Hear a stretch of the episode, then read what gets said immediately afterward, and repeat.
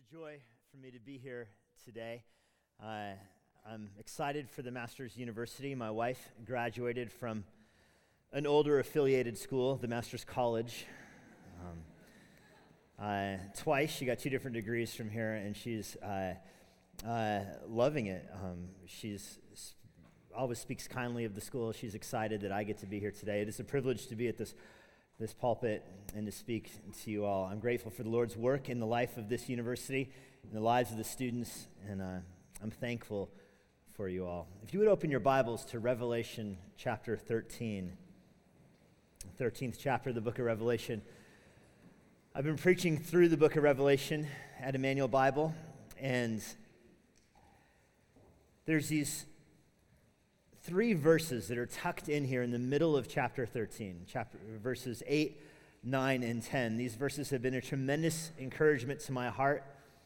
Uh, I have been meditating on them, praying through them, memorizing them, and I've just been, my affections and my heart have been captured by them. And so I want to turn to them this morning. It's Revelation 13, verses 8, 9, and 10. Let me read them. Revelation 13, beginning in verse 8. And all who dwell on earth will worship it. And the it there is the Antichrist. The it is the first beast out of the pit of hell. Verse 8 says, All who dwell on earth will worship the Antichrist. Everyone whose name has not been written before the foundation of the world in the book of life of the Lamb who was slain. If anyone has an ear, let him hear. If anyone is to be taken into captivity, to captivity he goes. If anyone is to be slain with the sword, with the sword he must be slain. Here is a call for the endurance and the faith of the saints. Superman hails from the planet Krypton any element from the planet Krypton that descends into the Earth's atmosphere takes on a new radioactive function, and there's a name for it, a technical name. If you're majoring in physics, you've learned this. It's called kryptonite.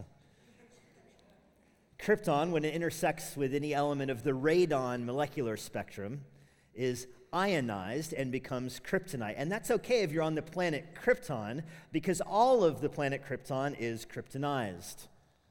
But Superman, if you're familiar with him, you guys know about this, right? And what are they teaching in schools these days? if you're outside of the planet Krypton and you find yourself, say, for example, to choose a planet at random on Earth that has the presence of radon and kryptonite comes to the Earth and you intersect with it, it weakens you. It takes you out at the knees. It could even kill you. It shows that no matter how strong you might be, you have a critical weakness. One little ion can fell you if you're allergic to kryptonite. Now, kryptonite uh, originally started out as the ruby color of red until the printing press that ran the Superman comic books decided that was too expensive to run. It was cheaper to print it as green, and so we know kryptonite as that green element. If you were to come in contact with it, it would, it would weaken you possibly even kill you. Now, as I mentioned, this is fictional. You don't need to add this to the list of things to be worried about. I crossed it off the list mostly because in the late 1950s, the publisher of the uh, Superman comic book series got kind of tired of all of the Krypton storylines, and so he invented this new plot twist where all of the Earth was kryptonized. so everybody on Earth is now immune to Krypton, so you don't need to worry about it anymore. In Revelation chapter 13, we find the Antichrist. We're introduced to him. He's empowered by the dragon, which is the devil himself. He's the most evil person that has ever walked on the earth. The Antichrist is. He has an unmatched capacity for evil, he's unrivaled in his villainous ways. He can cause the whole earth to fall at his feet and worship him. He can bring the nations of the earth together in some kind of demonic alliance unseen in world history. He is indeed an unrivaled human being, unmatched in his evil and his demonic ways. He has the capacity to bring destruction to the earth that is, is unparalleled. Nothing else can compare to him apart from the judgment of our Lord. He can bring affliction, harm, and suffering to the earth unseen in human history. But he has a weakness. He has his own version of kryptonite. No matter how incredible the Antichrist seems, he has a weakness. He is so contrary to God. He cannot stand against the sovereignty of God. And that's really what you see in Revelation 13. You're exposed to this man of unrivaled evil, and yet you immediately realize that everything he does is pale in comparison to the glory of Jesus Christ. You see that the Antichrist is not his own man. He's, he's under the authority of the devil. You see, he's not original. He's just imitating our Lord Jesus, who was literally crucified, buried, and resurrected. The Antichrist gets a fake head wound and a fake resurrection. His best attempt at captivating the world's attention is just a poor imitation of the real miracles of our Lord and Savior, Jesus Christ.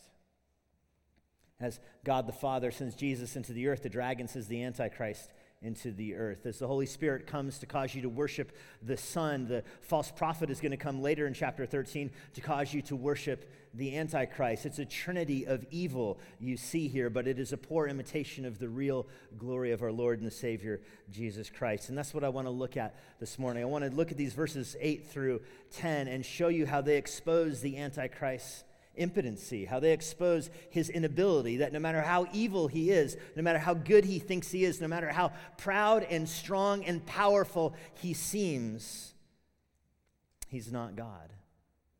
God is a Savior. The Antichrist damns people. God forgives sin. The Antichrist has no capacity to forgive sin. God is merciful. The Antichrist has no capacity for mercy. God answers prayers and forgives sinners. The Antichrist hinders prayers and accuses sinners. They are opposite in every way, except that he is an imitator. He's an imitator. You see here, the kryptonite for the Antichrist is really the power of the gospel, the glory of the resurrected Lamb of God. The power of the gospel fells the Antichrist. The power of the gospel exposes how shallow his demonic plan really is. The Antichrist kryptonite is seen in the glory of the gospel five ways. If you're taking notes, five ways. The first way, you see the glory of the gospel demonstrate its power over the Antichrist, is the condition that requires it. The condition that requires the gospel, namely depravity. Depravity. Look at verse 8. It says, All who dwell on the earth will worship the Antichrist. Everyone who dwells on the earth will fall for this demonic ploy. The tribulation begins with the Antichrist making a false covenant of peace with the nations of the earth. He takes the Arab nations in the Middle East and makes peace with the, the European nations of the world. He signs his peace treaty in Jerusalem. He brings a false promise of global peace to the world that is believed by everybody. That false promise of peace is broken and it gives way to global war where a fourth of the earth dies in the fourth seal of the book of Revelation, chapter 6, followed by plagues and atrocities unseen in human history. The earth is plunged into depravity. The people who see the Antichrist unmasked don't have their eyes open to the truth. They insist on worshiping him and the dragon, the devil himself that is behind him. But notice this phrase all who are on the earth will worship him. This is an exclusive phrase. Every individual on the earth will worship the Antichrist. Everyone is deceived by him. Now, there's an exception clause coming later. We'll see the few people on the earth who are not tricked by his wily ways. But for the most part, every individual is trapped. Everybody believes the lie. Everybody has a heart inclined to worship the Antichrist. Everybody has that love of sin in their life. This is global. Chapter 12 says it'll be everybody from every nation, every tribe, every language group. There is no place to hide. There's no rock under which you can escape the Antichrist authority. Nobody gets away. There's a small, segment of the population described in, in chapter 12 that escapes into the wilderness. God protects them, the 144,000. Apart from that group, nobody can escape the death the Antichrist brings. Everybody follows him. Their hearts love him. They believe the lie. They honor him. They, they follow after him, and they actually worship him. They exalt him as if he were a God. This is the evilest person who has ever lived, and he is worshiped by every human being on the earth. That shows you the capacity for sin that is in the human hearts. Let me put it this way Do you think those alive during the tribulation are more evil, are more susceptible to sin, are more depraved than you. Do you think that the deception that hits the earth during the tribulation is unique to that time period? Or do you think the capacity for that sin is in your heart right now? This is, this is global. This is not a dispensational you know, time warp here that we're talking about. The capacity to worship the Antichrist resides in every human being's heart. This is how we are born. We come into this world loving sin and rebelling against God. We are out of the box. We come into this world with our factory preset condition as depravity. I don't even like the, the idea that we're inclined towards sin because it's not an inclination. It's not like when you're born in this world, you're teetering here. You could go good or you could go bad, and you're just kind of inclined and you, you're nudged down the side of sin and you'd spend your life rolling into sin. You could have gone the other way, but you, you tilted towards sin and it's all over for you. It's not an inclination, it's a love. It's not an inclination, it's an affection in your heart. Every person is born into this world loving sin and running from God. That's how we come. Think of the language in Genesis 6 when God says he's going to flood the earth. He declares to Noah that Yahweh saw the wickedness of man was great on the earth, that every intent of the thoughts of his heart was only evil continually. Think of all those inclusive phrases. Every intent of the thought of his heart was only evil continually. The Holman renders that verse man's wickedness was widespread on the earth. Every scheme his mind thought of was nothing but evil all the time. That's our heart. This is our condition that requires the gospel. And you might think, how does this show the Antichrist's weakness? Because the Antichrist can't change a heart. The Antichrist feeds on our depravity. The evil that dwells in our heart, we don't have the capacity to change it, nor does he. Jeremiah 13, 23, can the Ethiopian change his spots? Can a leopard or uh, change his skin? Can a, a leopard change his spots? The image is picturing a leopard looking in the mirror. I'd like to move this spot over there. Today, all these spots on the front half. Today, the left side of me is spotted. A leopard can't move his spots. Jeremiah 13, 23. Can the leopard change his spots? Then a human can teach his heart to do good. John 3, 19, Jesus says, This is the verdict. Light has come into the world. People love darkness rather than light because their deeds were evil. This is our lot. We're born into this world loving sin, lost in the darkness of sin, lost in the love of this world, so much so that you understand the capacity to worship the most evil person in the world's history resides in every single human heart, even right now. The people in the tribulation are not more gullible than you. They're not more susceptible to the evil influences of the world than you. They, they are you. They are you. The capacity for evil in your heart is seen here in this verse when the world worships the Antichrist. We would fall prey to the devil himself were it not for the bright light that shines against this black backdrop of depravity. This is the condition that requires the greatness of the gospel, namely our depravity. Secondly, the election that allows the gospel. The condition that requires it is depravity. The election that allows it, predestination. You see this in the next part of verse 8. All who dwell on the earth will worship the Antichrist. And now, this subset, this exception clause here everyone whose name has not been written before the foundation of the world. There's a subgroup here that does not worship the Antichrist. Everybody in the world will worship him except for this, this little group of people here. So everybody in the earth worships the Antichrist except for this small group of people here. And what separates them from everybody else? What's the causal difference between them and everybody else? One thing one thing only, and that is having their name written in the Lamb's book of life. That's it.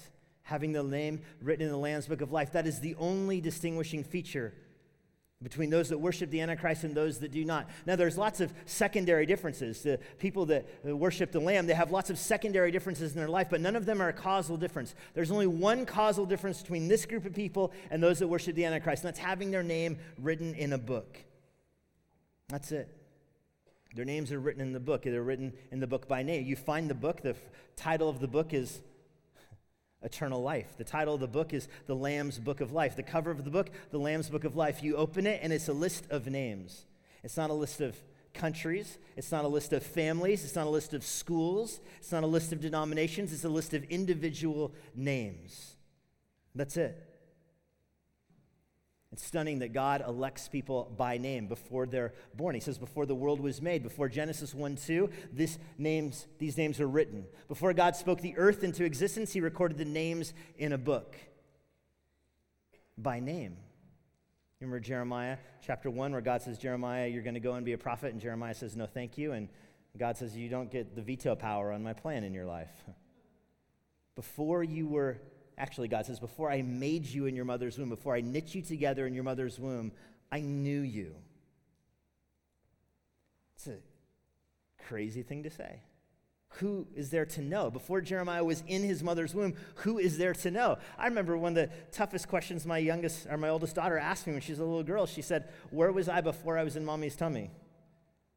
And the instinctive answer was, You were with God. Wait, no, that's the Mormons. Sorry. I think we just taught our daughter heresy. Where was I?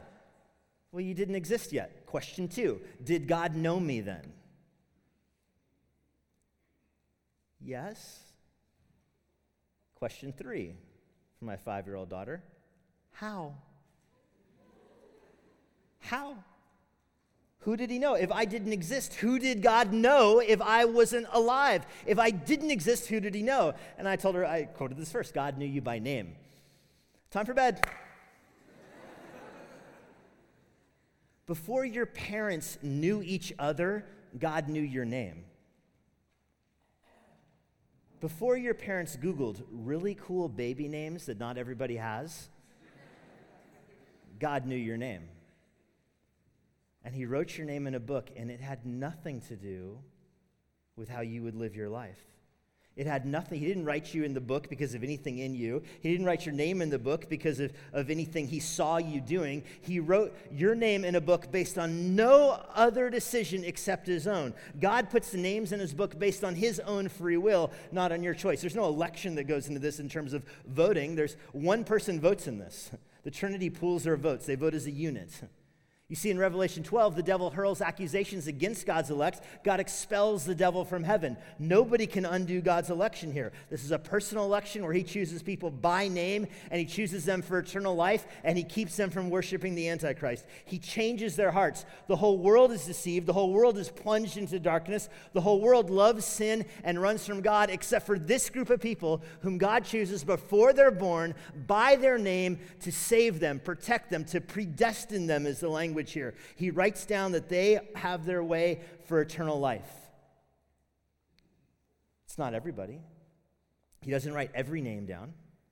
This is not an exclusive list of every human being who would ever live. This is a smaller list. It's smaller than the majority of the people. It's the narrow way that leads to salvation. If most people had their names in this book, the grammar of this verse would be entirely switched. It would say, The whole world was written in the Lamb's book of life except for those who worship the Antichrist. And then your election would be based on how you worshiped in your life. But it's the other way. The whole world is worshiping the Antichrist except for those whom God set apart from before they were born. Or as it says in Romans 9, before the twins were born or had done anything good or bad, so that God's purpose in election might stand, Jacob I loved, Esau I hated. God chose them before they did anything, before they wrestled in their mother's womb, so that we would learn a lesson about election.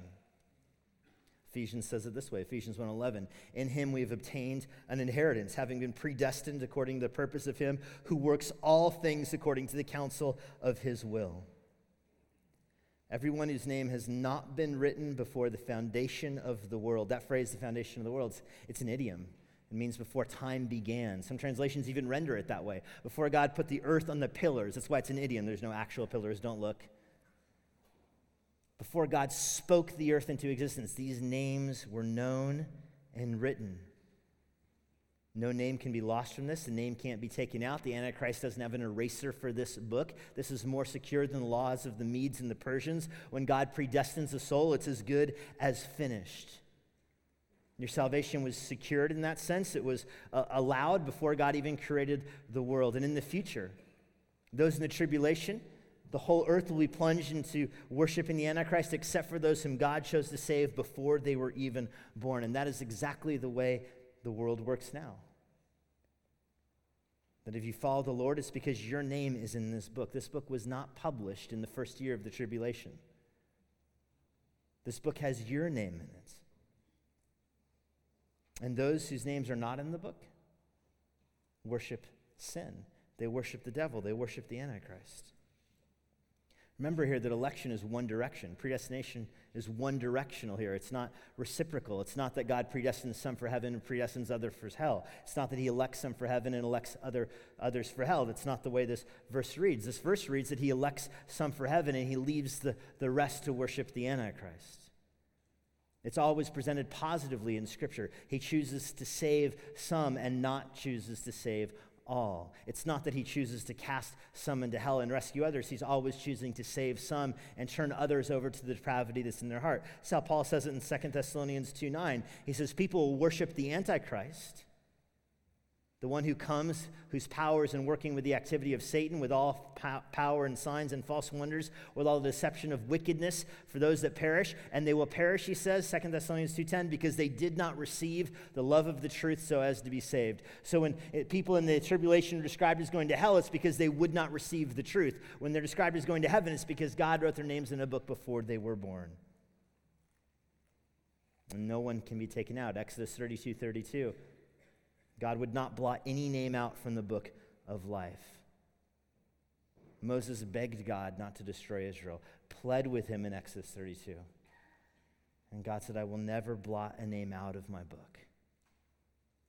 This is the election that allows it. You see the condition that requires the greatness of the gospel, depravity. You see the election that allows the greatness of the gospel, predestination. Thirdly, you see the substitution that achieves it, the substitution that achieves the gospel, namely atonement.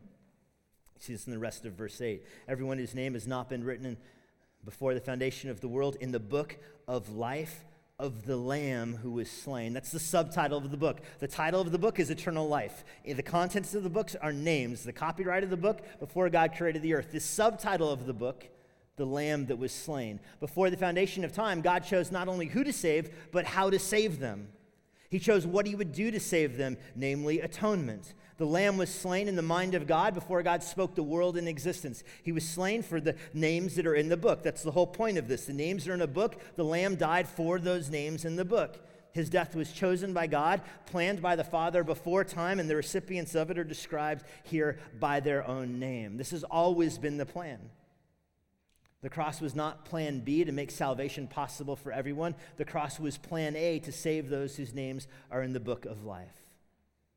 The death of Jesus is the bridge between depravity and election. People are, say, uh, people are, are damned because of their depravity, and God makes a bridge. He will not let everyone go to hell. He makes a bridge from the depraved heart to the saving grace of God. That bridge is election, and the method of getting across that bridge is the death of Jesus Christ. Without the shedding of blood, there can be no forgiveness of sins. And so, see how now we've entered into time. Before time began, names were in the book. In time, Jesus came to the earth and died for those names. He was the lamb, he was the substitutionary sacrifice. The shedding of blood is what provides the remission of sins. The innocent one dies. The Antichrist is incapable of even thinking like this because, in, in a real sense, the Antichrist hasn't been sinned against, so he can't provide reconciliation. The gap between righteous God and sinful man cannot be bridged by the Antichrist. It cannot be bridged by sin. It cannot be bridged by any political leader or any manifestation of human ingenuity at all. The only way across that gap to righteous God and sinful man is the death of the substitute, the death of the Lamb. That's why John the Baptist proclaims, Behold, the Lamb of God that takes away the sins of the world. Here he comes. This is the one who provides the names of the book. This is the one who, who tells you what the, the contents are. If you didn't know what a telephone was, the yellow pages would be confusing. Do you remember what yellow pages were? Do you even bring them inside or they go straight to the recycling box? That's what happens in my house. Drives the guy crazy. He hands them off to my hand. I drop it in the recycling box and he says, Could you at least wait until I turn around before you do that? If you don't know what a phone is, what's the point of the book? If you don't know what the lamb is, what's the point of the names inside of it?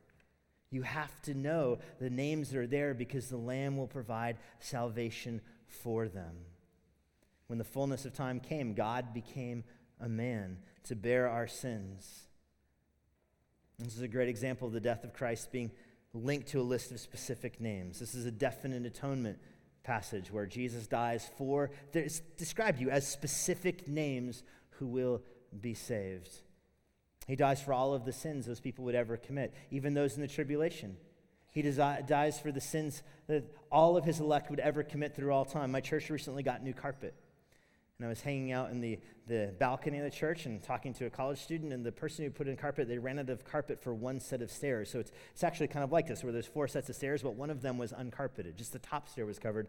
The other three were, were naked stairs. And the, the college student tells me, I feel like I've sinned too much, that Jesus can't forgive me of all of my sin. And he compares it to the carpet in the church. He says, I feel like the death of Jesus can cover most of my sins, but there's these few sins that I, I don't understand how his forgiveness could be so great as to cover even those. It's as if the death ran out of carpet. it just can't cover everything. Well, the next Sunday, there was more carpet on the stairs, and I made a point of going over to him and showing him, you know, the stairs are totally covered now. the death of Jesus covers every sin you could ever commit, including, and listen, this is important, including the sin of unbelief. If your name is in the book of life and you've committed the sin of unbelief, which all of us have because that's the way we were born, that sin too is covered by the death of the Lamb. The death of the Lamb covers even that. Jesus dies, and the sins of those whose names recorded in the book are atoned for. That's the substitution that achieves it. The death of Jesus makes your salvation so secure, he could proclaim from the cross tetelestai, it is finished, was his cry. It was actually proclaimed and accomplished at that moment. Your salvation was secure before you were even born when Jesus died on Calvary, and you were justified by his resurrection again before you were even born. It's all conditioned upon your election again before you were even born. So that when you come into this world, Do you understand that when you're born into this world, even though your heart is running from God, even though your feet are running from God, even though your eyes are closed to God, even though your ears are stopped to God, God, even though your whole life is getting away from Him, if your name is in the book and the Lamb died for you, your salvation is secure even at that moment. This is the confidence for those, even in the midst of the tribulation, that the book is written, the Lamb is crucified, salvation is achieved. The condition that requires it is depravity. The election that allows it is predestination. The substitution that achieves it is atonement, fourthly. The illumination that brings it. The illumination that brings it, because you can call this regeneration, the new life that you receive. Because remember, if you're born into this world, when I was born into this world, I was not born into a Christian family. I was born into a non Christian family. My heart loves sin, as every human being's heart is when they're born. I had no time for the things of God. I had no love for the things of God. I had no knowledge of the things of God. And when I was confronted with them, my feet ran away from them but I'm a Christian now. At that time, when my feet were running away, do you understand that my salvation was secure even then? Now, my heart is inclined towards God. It has been opened towards God. I have spiritual life. I have eyes to see and ears to hear. What has changed between then and now? Because it's not that my salvation was accomplished, that happened before I was born. So, what changed between the non Christian days and the Christian days? It's, it's one word regeneration. I was brought to spiritual life. That's what you see in verse 9. If anyone has an ear, let him hear. And that is a it's an idiom. It's a proverb almost. And it is a very strange phrase to have right here in the middle of the description. What's happening in Revelation 13 is the first beast from the earth and the second beast from the sea, the Antichrist and the false prophet are on the scene. In the middle of their description, John drops this phrase in If anyone has an ear, let him hear. What does that mean? And what's it doing here, of all places? It's describing the new life that comes from faith. You know, people understand that Jesus talked in parables as a form of judgment. He didn't talk in parables as a way to make himself more easily understood. I've heard people say that, and like, oh, you should tell stories because people learn from stories better than anything else. That's why Jesus talked in parables. No, no, and no. Jesus talked in parables to judge people because they wouldn't listen to his teaching. Parables were designed to obscure, not expose. And this is from Mark 4, verse 11, when Jesus told his first parable. The disciples came up to him later in the day and said, uh, That was different. We've been listening to you for two years. You never talked like that before. What's up with story time? And Jesus said, To you it's been given the mystery of the kingdom of God, but those who are outside will only hear parables, so that while seeing they will see and not understand, while hearing they'll hear and not perceive. Otherwise, they might turn and be saved, Jesus says. I speak in parables so they don't know what I'm talking about. They don't have ears to hear. You know, from that parable, he turns around and he encounters the deaf mute. Nobody was more to be pitied in the, the ancient Near Eastern, the Greco Roman world, than a deaf mute. People didn't know he was deaf. A deaf mute couldn't hear. He could, of course, perceive lips and got good at discerning emotions from people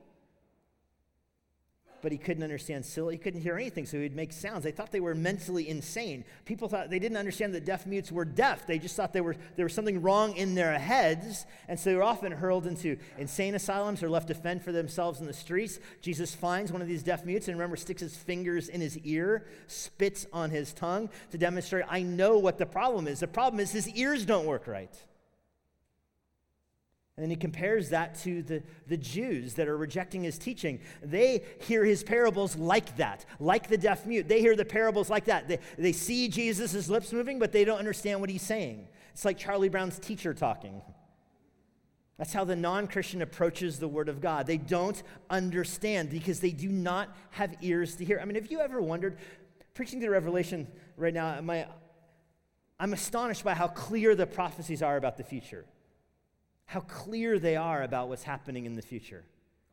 I mean, there's things that are named from the nations to the, the number of the Antichrist. You get so many details about this, and you wonder when this stuff happens, why won't everybody just say, This is what's going on in the book of Revelation? Won't the unsaved world recognize that? I mean, you think, like they're watching TV and they're like, see, oh, the Antichrist has signed a covenant of peace in Jerusalem. This is what the Bible says. Ah! Do they not see it? And no, they don't see it because they don't have ears to hear it. They have no capacity to understand it. And that's true even now. The non Christian reads the verses that we just looked at names written in the Lamb's Book of Life before the foundation of the world, and they don't understand a simple phrase like that. How could my name be written before I was born? Lamb's Book of Life, who's the Lamb? Bah. They don't understand because they do not have ears to hear. But then God comes and he opens people's ears in time. He doesn't open everybody's ears. He opens the ears of those for whom the Lamb has died. He opens the ears for those whose names are written in the book of life.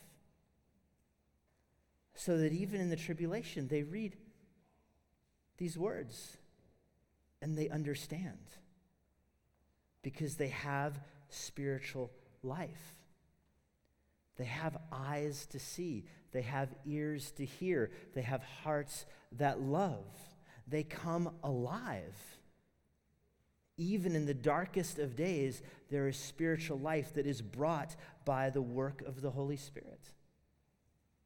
This is why, here in the middle of the tribulation, John drops this phrase let he who has an ear, let him hear. Those with hearts that love the Lord, whose names are in the book, they will have the capacity to hear and understand spiritual truth that the rest of the world does not have because they refuse to receive the love for the truth.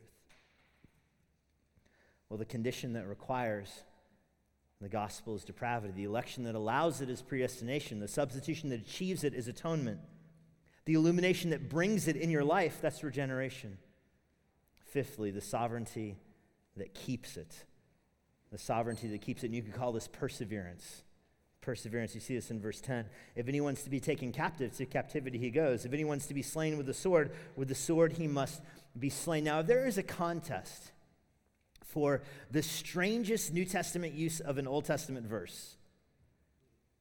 this verse would win, I think. This is probably the most, what initially strikes you as out of place Old Testament verse in the New Testament. Because in the Old Testament, this is from Jeremiah 15, where God tells Jeremiah, Go tell the Israelites, you're going to be a prophet. Jeremiah says, No. God says, Remember, I named you before you were born. Jeremiah says, I don't understand, but I'll go, I guess. God tells him to tell everybody in Jerusalem to leave, pack your bags, get out of town because I'm going to destroy Jerusalem.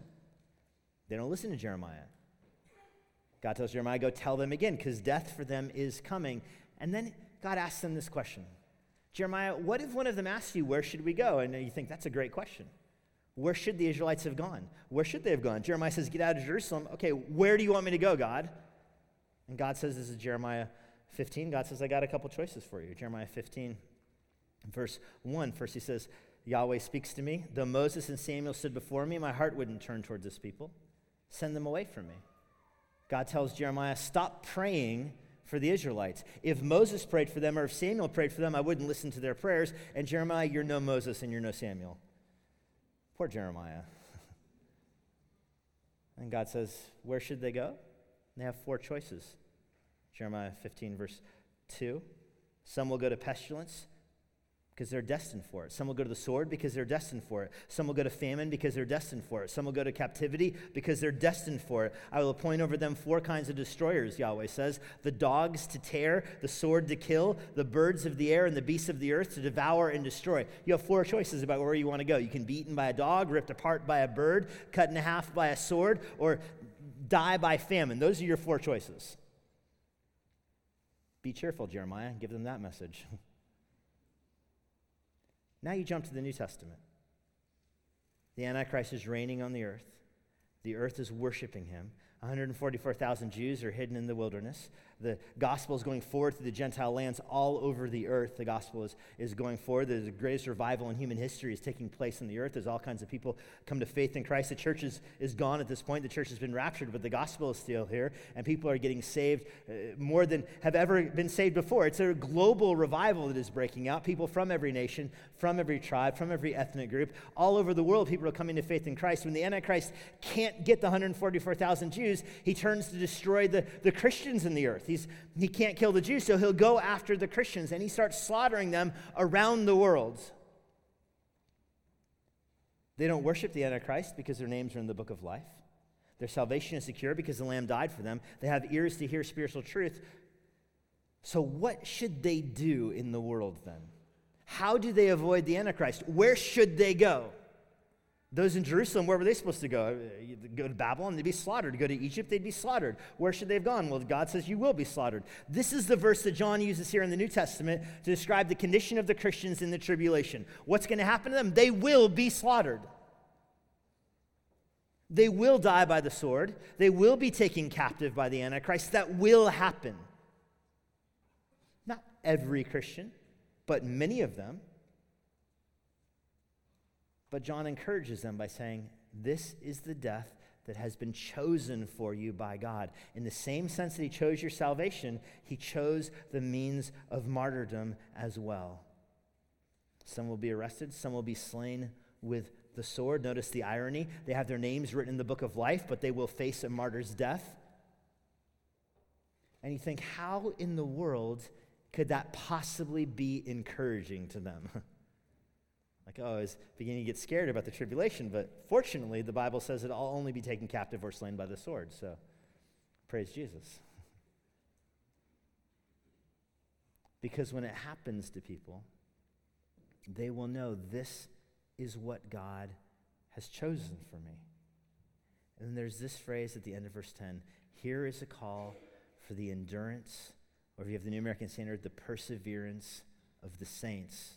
This is the phrase. This is where the phrase, the perseverance of the saints, comes from, is this verse. This is where that phrase appears in the Bible. This is a call for the perseverance of the saints. That the Antichrist is the most evil person to ever walk on the earth, and even he will not be able to take somebody's salvation away from them. He can kill them, he can jail them, but he cannot make them deny the faith. Angels can't make a Christian deny the faith. Heights and depths cannot make Christians deny the faith. Famine cannot make Christians deny the, the faith. Demons can't do it. Nothing can do it. Nothing can separate you from the love of God that is for you in Christ Jesus. No one can bring a charge against God's elect, something the devil learned in chapter 12, where he began hurling accusations against the elect in heaven and found himself expelled. Nobody can take a name out of the book of life. This is what it means to persevere. This is what it means that you can't lose your salvation. And that's even such a flippant way to say it, that you can't lose lose your salvation. I don't lose my car keys anymore. It used to be my favorite thing to do was to lose my car keys on Sunday morning to make me late for church. It was, it was, my, it was my morning, Sunday morning routine. So I invented a hook. I, I've patented it. You can put a hook on your wall and always leave your car keys there. It's a great idea. And now I don't lose my car keys anymore. That's not what your salvation is like. It's not the like, oh, I know where it is because I remember where my salvation. I remember that I'm a Christian. That's not what the perseverance of the saints means. Not just that you won't lose it. It means that you will actually persevere that you will actually keep on keeping on, that you will actually keep pressing forward in the faith, that no matter what the world throws at you, no matter what the Antichrist throws at you, no matter what sin and the devil and the demons throw at you, that you will keep on keeping on, that nothing can separate you from the love of God that's in Christ Jesus. And your perseverance, the motive for your perseverance is your love for Christ. The method of it is the knowledge here that everything that happens to you, every single persecution, every single martyrdom, every single example of persecution you can conceive of has been appointed by God, and He's using it to keep you in the faith. And you know about it before it happens. You know about it before it happens because the Bible says this is what will happen to you. So that when it happens to you, you are not surprised as if anything strange or unusual is happening, but you rejoice that you are accounted worthy enough to suffer with Christ Jesus. This is the background for the doctrine of the perseverance of the saints. Before you were even born, God chose you for salvation, and He will keep you in the faith. He will keep you, and the word here is in the faith. The perseverance of the saints in the faith is the word order in the Greek. You will persevere because you're a saint in the faith. That's what you keep on in. In the faith. You, it's the sphere. It's a word of sphere. You're inside of faith, and nothing can take you out. There is no hook the devil has that can pull you out. There's, there's no way, he, there's no threat that will get you out of the faith. You are always in the faith. Nothing can change that. Notice that the, the verb tenses in these three verses here are all over the map. They're everywhere if you go back to verse 8. Speaking of future, the Antichrist will work will be on the earth and every human heart will worship him. Except for though, and now you're going to the past tense, all the way before time, names written in the book of life. Now you're going forward to the lamb that was slain in time, but before you were alive. Now you're going into the future again, that some of you will die and be taken captive, but you will always persevere. This is exclusive. It's, it's, it covers the whole timeline. It's exhaustive. There's no moment of human history that is not covered in these three verses. Before creation, in creation, at the cross, your present tense life right now, at your birth when you are depraved and living out your depravity, your moment of conversion is here, your future perseverance is here. This is an umbrella language here. It's all wrapped up in here. God didn't just chose choose who to save, he chose how to save them. He didn't just choose who and how, he chose when to save them, namely at the death of Christ. He chose when to bring it to them in their life, namely through regeneration, and he chose how long he will save them for, namely forever. This is the call for the perseverance of the saints. This is future. The Antichrist is coming. The tribulation is coming. The rapture is coming where Christians will be removed from the earth before this happens. So you think, sweet, what do I have to fear? Do you recognize that the spirit of Antichrist is already here? And I'm not talking about our presidential elections. HRC, TRMP, they might add up to 666. I'm just saying. I'm not talking about that's not the spirit of the Antichrist little children, every spirit, every human spirit, every inclination of the heart, every thought of the heart, to use language Genesis 6, every inclination in your heart. Now, listen to me and apply this to your own heart. Little children, every inclination in your heart that does not confess Jesus Christ as Lord. This is the spirit of the Antichrist. I've told you the Antichrist is coming. Even now, his spirit is already here at work in human hearts. But if your faith is in Christ, though the spirit of the Antichrist tries to pull you away, and though he has power unrivaled in human history, and though every human heart is depraved, though all those things are true, the Antichrist cannot, cannot save anyone. He cannot damn anyone. He cannot die for anyone. And he cannot give his life for anyone. He has no sovereignty. Even that spirit at work right now is only at work by the permissive will of God. And if your faith is in Christ, it's kryptonite to him. He cannot lift a finger to touch you eternally because he is not sovereign. Little children, we are from God. We're thankful, Lord, that you have saved us, that you have changed our hearts. And we're thankful for the promise in Scripture that though the spirit of the Antichrist is in the world, greater is he who dwells in us than he who is in the world thankful that you've given us your spirit as a seal, a deposit, a guarantee that you will bring us home to glory with you. Lord, we don't tremble for the devil. We tremble not for him because our salvation is not from him, and nor can he take it from us. But Lord, we bask in the knowledge, despite our depravity, which necessitates the gospel, you have provided it. You've chosen us. You've died for us, you've called us, and you will keep us in the faith. We worship you for that. In Jesus' name we pray.